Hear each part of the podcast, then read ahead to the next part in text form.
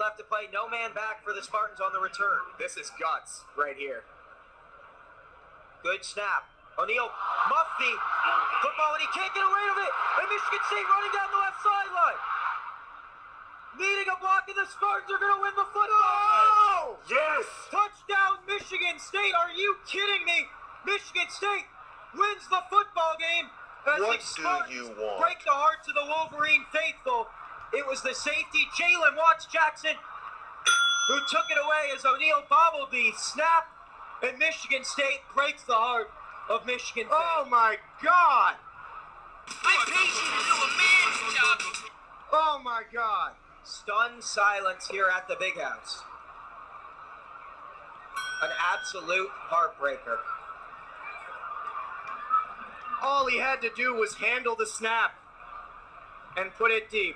Can't wait. The snap was at his knees. It was low, but O'Neal, perhaps just a victim of the pressure. They're going to take a look at it to make sure he was in the end zone, but that is about the worst way you can lose a football game. Michigan State, a couple weeks ago, getting a big win against the in-state rival, University of Michigan. And that was something that I heard on the radio. That was pretty incredible. I was listening to the game to the end, of course, but it was really something.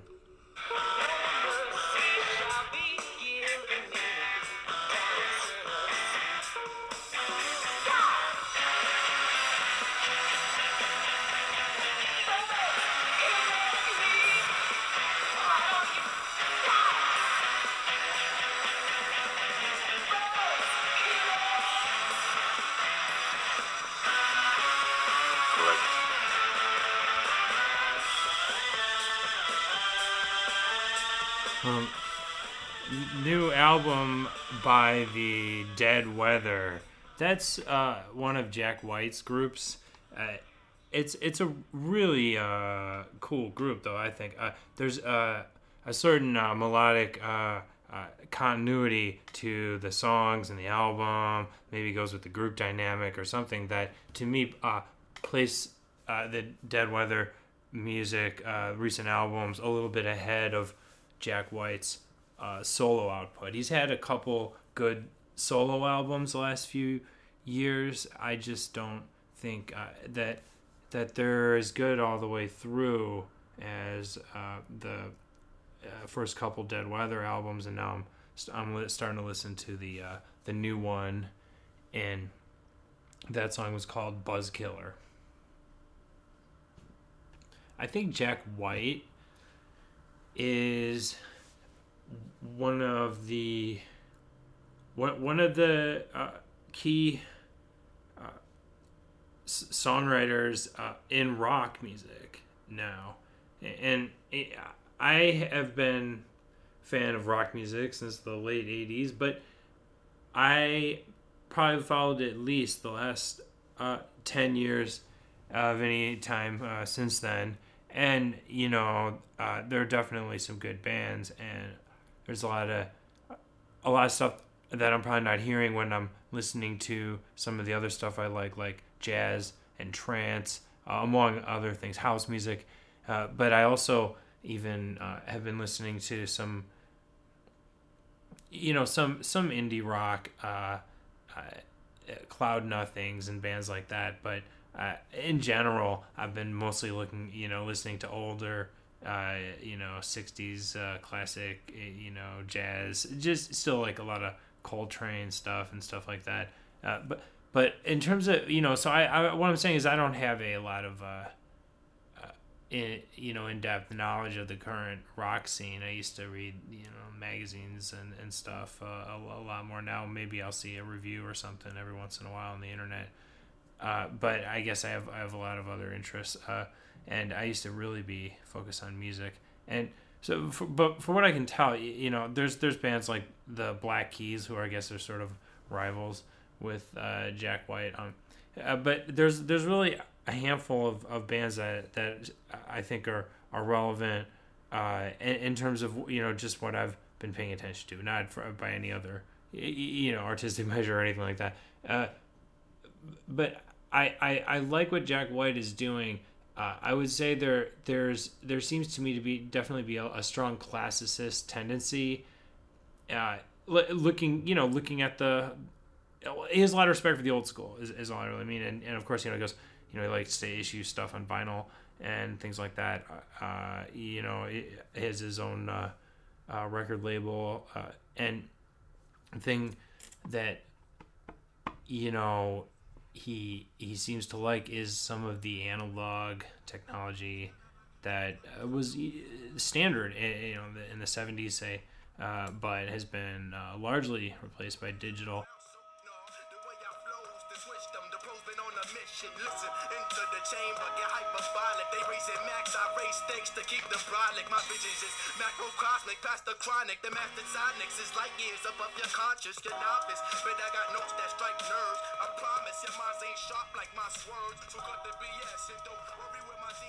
Paper Trails, this song in the background by Joey Badass. We've in America, we're looking at the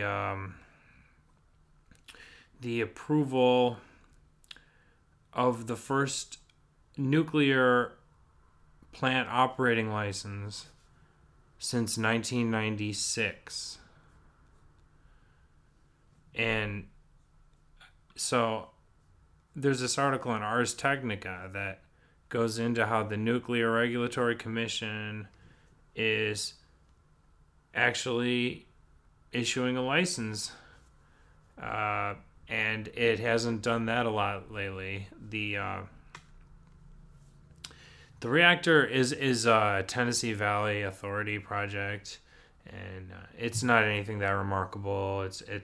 It's not anything that particularly new. But with what happened in Fukushima, a lot of countries, notably Germany, are cutting back or eliminating nuclear power. And here's an example of the U.S. approving another nuclear plant, even though overall in the U.S. there is now no real strong trend toward more nuclear. And with the recent now drop in gas prices and oil prices, it seems unlikely that there will be another a convincing political push for that many more plants. There's always a strong nuclear lobby in Washington pushing for protection against lawsuits, pushing for all sorts of stuff. But I think a lot of people have become aware of how dangerous nuclear is. Some people are getting over their superficial understanding of the technology, and they're actually researching it. And the media story about it is misleading, and the real effects of stuff like Fukushima are likely catastrophic and generational.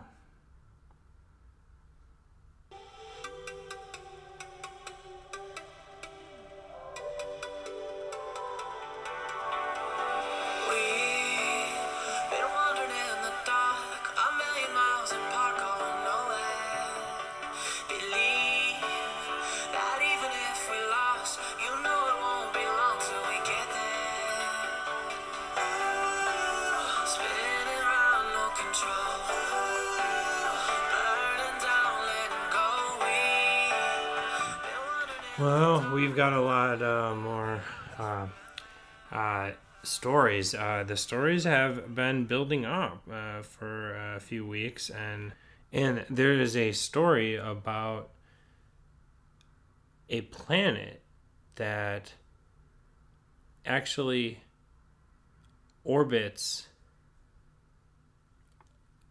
two suns. No star system will dare oppose the Emperor now. The music in the background previously there was by Tritonal. We will deal with your rebel friends soon enough. Yeah, so the new Star Wars is in fact on the way, and so it's kind of nifty that they found, I guess, what you might call a Tatooine-like system. There's supposed to be a habitable planet that is, or at least, you know, a planet in that type of zone that seems to be close enough to get the heat of the, you know, to gain from the heat of the star, but not be burned up by it. Somewhere, something like Earth's distance. Of course, you have to adjust for the strength of the star and a lot of gravitational concerns. But there are a number of planets that have been discovered, and that's kind of nifty that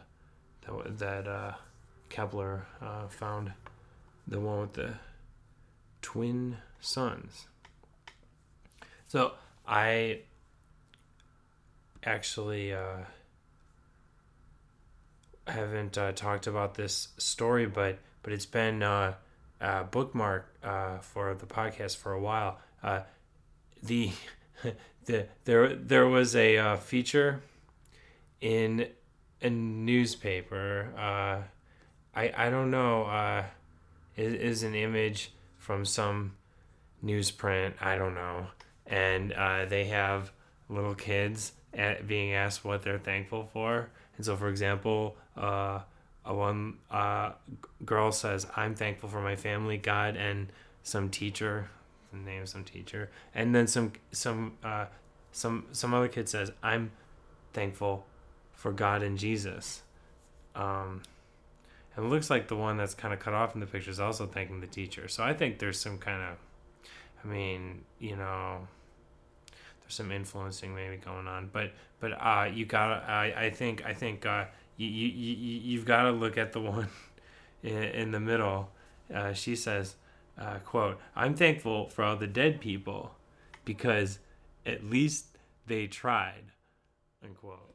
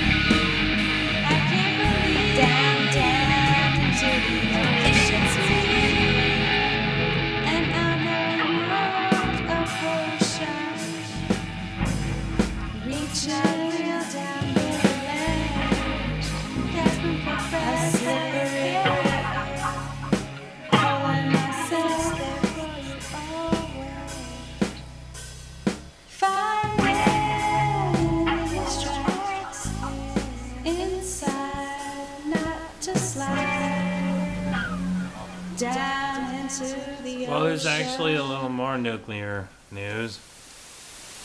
Apparently, during the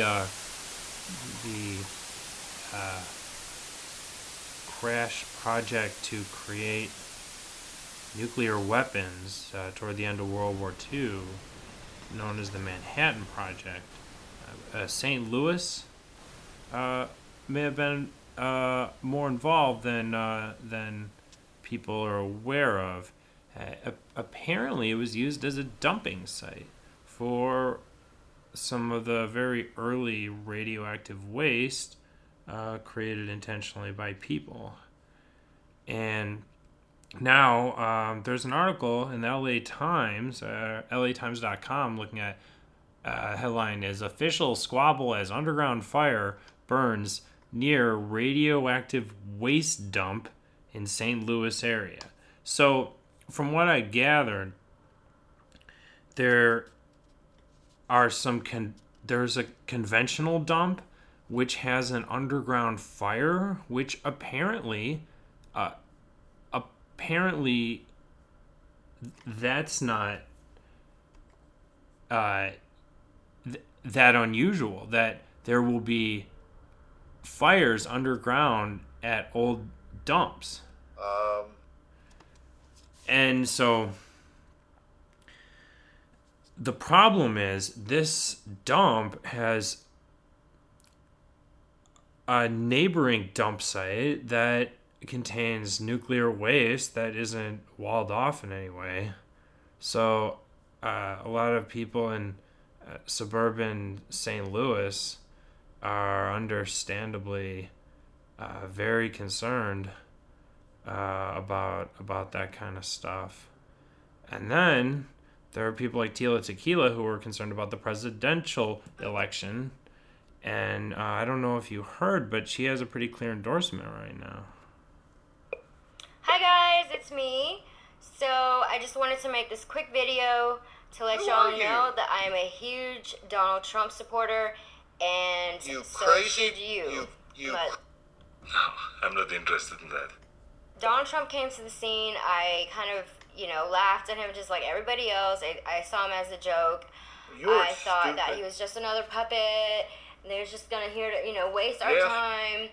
However, I looked within myself and realized, oh, wow, Tila, you are judging him exactly how people are judging you. Because people judge me all the time as opposed to listening to the message I put out there, my life story, how much it's impacted me to become a better person. It's a joke! And then that's when I realized, wow, I was a hypocrite because I judged Donald Trump based on his past and, his reality shows and all that, and that made me blind to seeing his true message.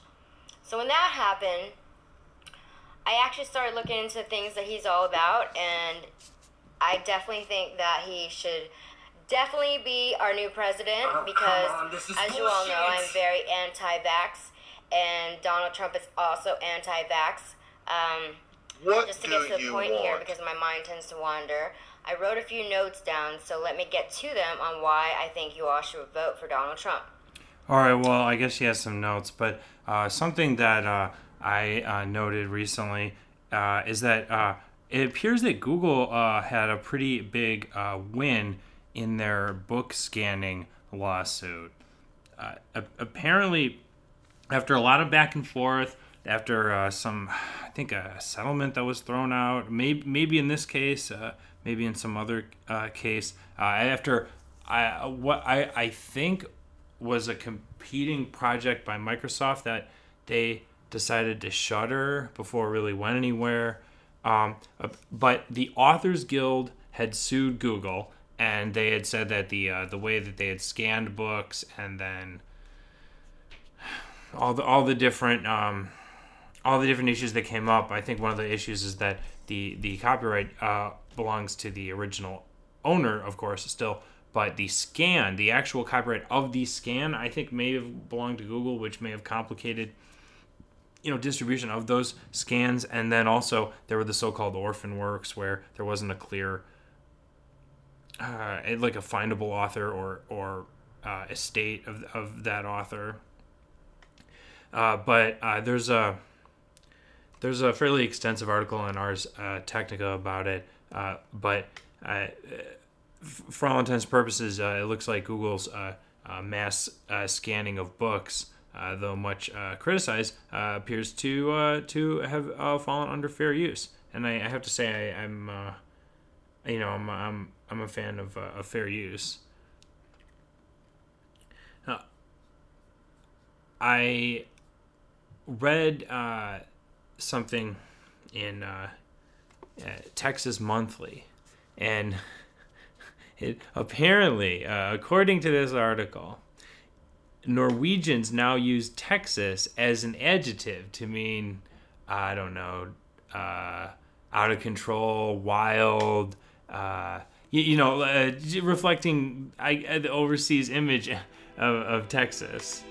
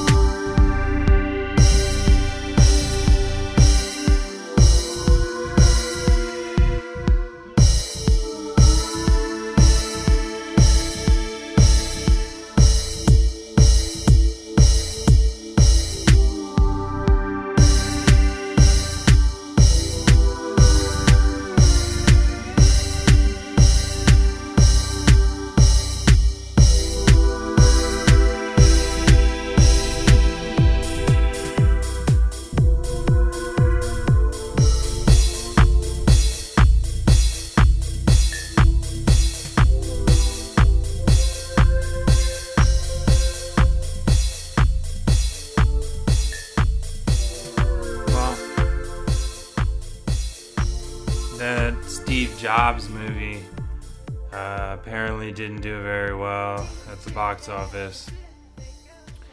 Maybe people don't really need another tech movie. It was Aaron Sorkin that wrote it. But although Steve Jobs is an iconic figure and one that may make for interesting books and movies in the future, video games, I don't know. Right now, I think like there's been a lot of discussion about him, and in fact, you know, like people maybe aren't really that keen on someone like Aaron Sorkin, who doesn't focus very much on the technology. I don't think, compared to just trying to come up with, you know, snappy movie lines. And so I don't actually think there's much of a market for that, for like the broad pop culture, a dumbed down kind of Steve Jobs movie. And I don't know that everyone involved was aiming it that way, but I think when you have the kind of over the top, snappy, strolling dialogue of that kind of movie, it's probably, you know, it just doesn't match the expectations of the people that might be interested, which are probably at this point now, 4 years after Steve Jobs' death, the more tech-oriented people that would probably like to see a strong, a strong rendition, you know, not something kind of crafted for the mass market. But I don't know. I haven't seen it. I'm not that interested in it. I saw a part of I, Steve with Justin Long. That came out pretty quickly. That had some funny parts in the first like half that I watched, and then I think it was off of Funny or Die. I think, or it was pay there. So I haven't. I don't think I've seen it all the way through, but I've seen a lot of it. And then there was some other Steve Jobs movie in between. I just don't think I don't think there's really that big of a market for those things. George Zimmer. Now, I think you probably remember George Zimmer, although you may not remember the name. The person I'm talking about is, well, he's a fashion tycoon. If you might remember commercials like this one from 1993. Once a year and only once a year, the Men's Wearhouse has a sale, and this is it. Save an additional 20 to 40% off the Men's Wearhouse everyday low prices. Save on thousands of suits, sport coats, slacks, shirts, ties, and shoes. Did you mean save that on single and double-breasted wool and wool blend suits and sport coats? It takes a Men's Wearhouse sale to beat a Men's Wearhouse price. I guarantee it. Yeah, well, apparently he's branched off because he was forced out as an executive at the Men's Wearhouse, and so apparently Zimmer is going to start his own tuxedo rental place called Generation Tux, and this article that notes that is from September in the New York Times. Now it seems to me that Men's Wearhouse has really moved in a lot to the tux rental business. I'll say, because I haven't been involved in any weddings this year, but last year, 2014, I was involved both as an usher at my sister's wedding and also as a groomsman at my brother's wedding, and in both at both weddings, one was in Michigan, one was in Wisconsin, And I went to a Men's Wearhouse in Milwaukee or just north of there for the one in Wisconsin. And I went to a Men's Wearhouse in Muskegon to rent my tux for that occasion. And the one in Wisconsin, we had the traditional long ties, and then the one in Michigan, we had bow ties. But it looks like, it sounds like a slightly different business than Men's Wearhouse, but what it seems to me is, especially because how many people are buying suits, people probably have a suit or two for occasions or something, but in terms of having them for work, for everyday use, I don't think that sport coats and suits are selling probably that fast. I don't know. Men's Wearhouse and Joseph A. Bank merged, although they seem to be keeping separate stores. So I think that the business is being taken on directly by the guy they forced out. Zimmer stepped in and shot hundreds of ads. I just know how it's gonna taste. And I take that awesome first long drink, and it hits me right there.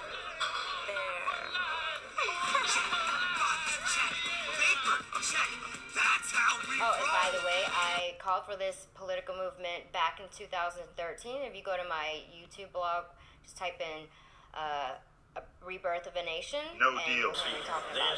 This is amazing. So, today, first of all, Donald Trump has some great political points. He opposes the ridiculous free trade deal with the Trans-Pacific Partnership. If you don't know what that is, just look it up. It's basically, it was a trade document that was negotiated in privacy, and about intellectual property, medicine, GMOs, and all that good stuff. Naturally, the sometimes tense hearing was wrought with political grandstanding, but one featured witness delivered some very powerful remarks. Take a look. Police use of force should be scrutinized, locally that is. It should be examined in terms of factual data and circumstances that led to the police action, and not from the emotional foundation of false narratives or catchy slogans like hands up, don't shoot, no justice, no peace, or Black Lives Matter. Black on black crime is the elephant in the room that few want to talk about. We could talk about the police use of force, but it doesn't start with transforming the police profession. It starts by asking why we need so much assertive policing in the American ghetto. Are police officers perfect? Not by any stretch of the imagination. Are police agencies perfect? Not even close. No. But we are the best that our communities have to offer. No. Instead, the conversation should be about transforming black underclass subculture behavior. What are you talking about? The discussion must start with addressing the behavior of people who have no respect for authority, who fight with and try to disarm the police, who flee the police, and who engage in other flawed lifestyle choices. You know you're lying. Joining us now, the man himself, Milwaukee County Sheriff David Clark. You talked about false narrative, hands up, don't shoot, no justice, no peace. The President of the United States, the First Lady, they keep advancing this narrative, even though, especially on hands up, don't shoot, even though it was proven to be false. How big a problem is that when the President does this? Well, it's a huge deflection. Sean, first of all, I want to thank Congressman Goodlatte for allowing me to testify before the House Judiciary Committee. What did you just say? I'm glad that he had the wherewithal to invite somebody who knows a thing or two about local policing and community relations, unlike the president's 21st Century Task Force that had a couple of lapdog bureaucrats on there, and then the rest of them were academic elitists. At ground level, it's a lot different, and many of the people on the committee on the right, like Trey Gowdy and others, they kind of get it. And what I witnessed on the left was this distraction, and that is what you're talking about right now, distraction against what the real problem is in the American ghetto, and it is not the American police officer. It is modern liberalism that has been a wrecking ball on the black community and the black family structure. Modern liberalism celebrates black underachievement. It finds excuses for subhuman behavior. And it blames other people for some flawed lifestyle choices, questionable at best lifestyle choices made on behalf of many young black males, unfortunately. And I want to keep this focus on where we really need and where we can really make some strides. And that is when we start to shame this culture, this black subculture behavior that denigrates... You got a real credibility problem here. The Iraqi politician who's said to have played a key role in persuading the U.S. to topple Saddam Hussein in 2003 has died. Ahmed Chalabi was reportedly found in bed at his home in Baghdad. What the fuck is going on here? He's thought to have had a heart attack. Chalabi is widely considered as the man who helped nudge the U.S. into invading Iraq in 2003. He claimed to have information about Iraqi weapons of mass destruction, which was later discredited. Chalabi returned to Iraq from exile after the fall of Saddam Hussein. His name was floated as a potential prime minister. But experts say disagreement with his former U.S. allies damaged his chances of becoming Iraqi leader. I promise to be your comrade in adventure, even when that adventure brings you to the location of the world's worst nuclear disaster. It doesn't matter, dude. Oh my God! We are all warriors!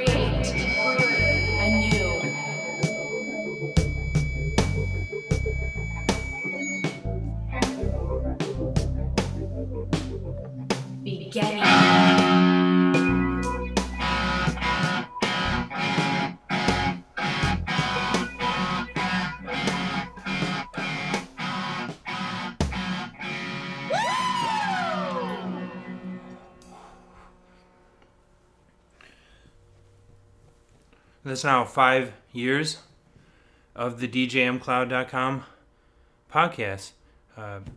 This podcast was recorded on November 4th, 2015. And the first podcast was recorded in late October of 2010. So... this has been episode number 152 with me, Dan McKeown. You can find the podcast on iTunes if you look up DJMcloud. You can also go to DJMcloud.com/64. That'll have the latest episodes right there. If you want to see the archive of all the shows, you go to DJMcloud.com/podcast. And if you want to see... the grunt and gulp lessons that I've made recently. Those are front-end JavaScript tools. If you have some interest in code like that, check out my free lessons where you can register on the site and then get the 3 grunt lessons involving setting up a default task and also using Bootstrap 4 and converting their Sass code, and then The gulp lesson has 2 chapters as well. So check that out at pacificio.com. And then also check out my free bookmarking app at linkpig.pacificio.com. And if you want to see my personal page, go to danmckeown.info.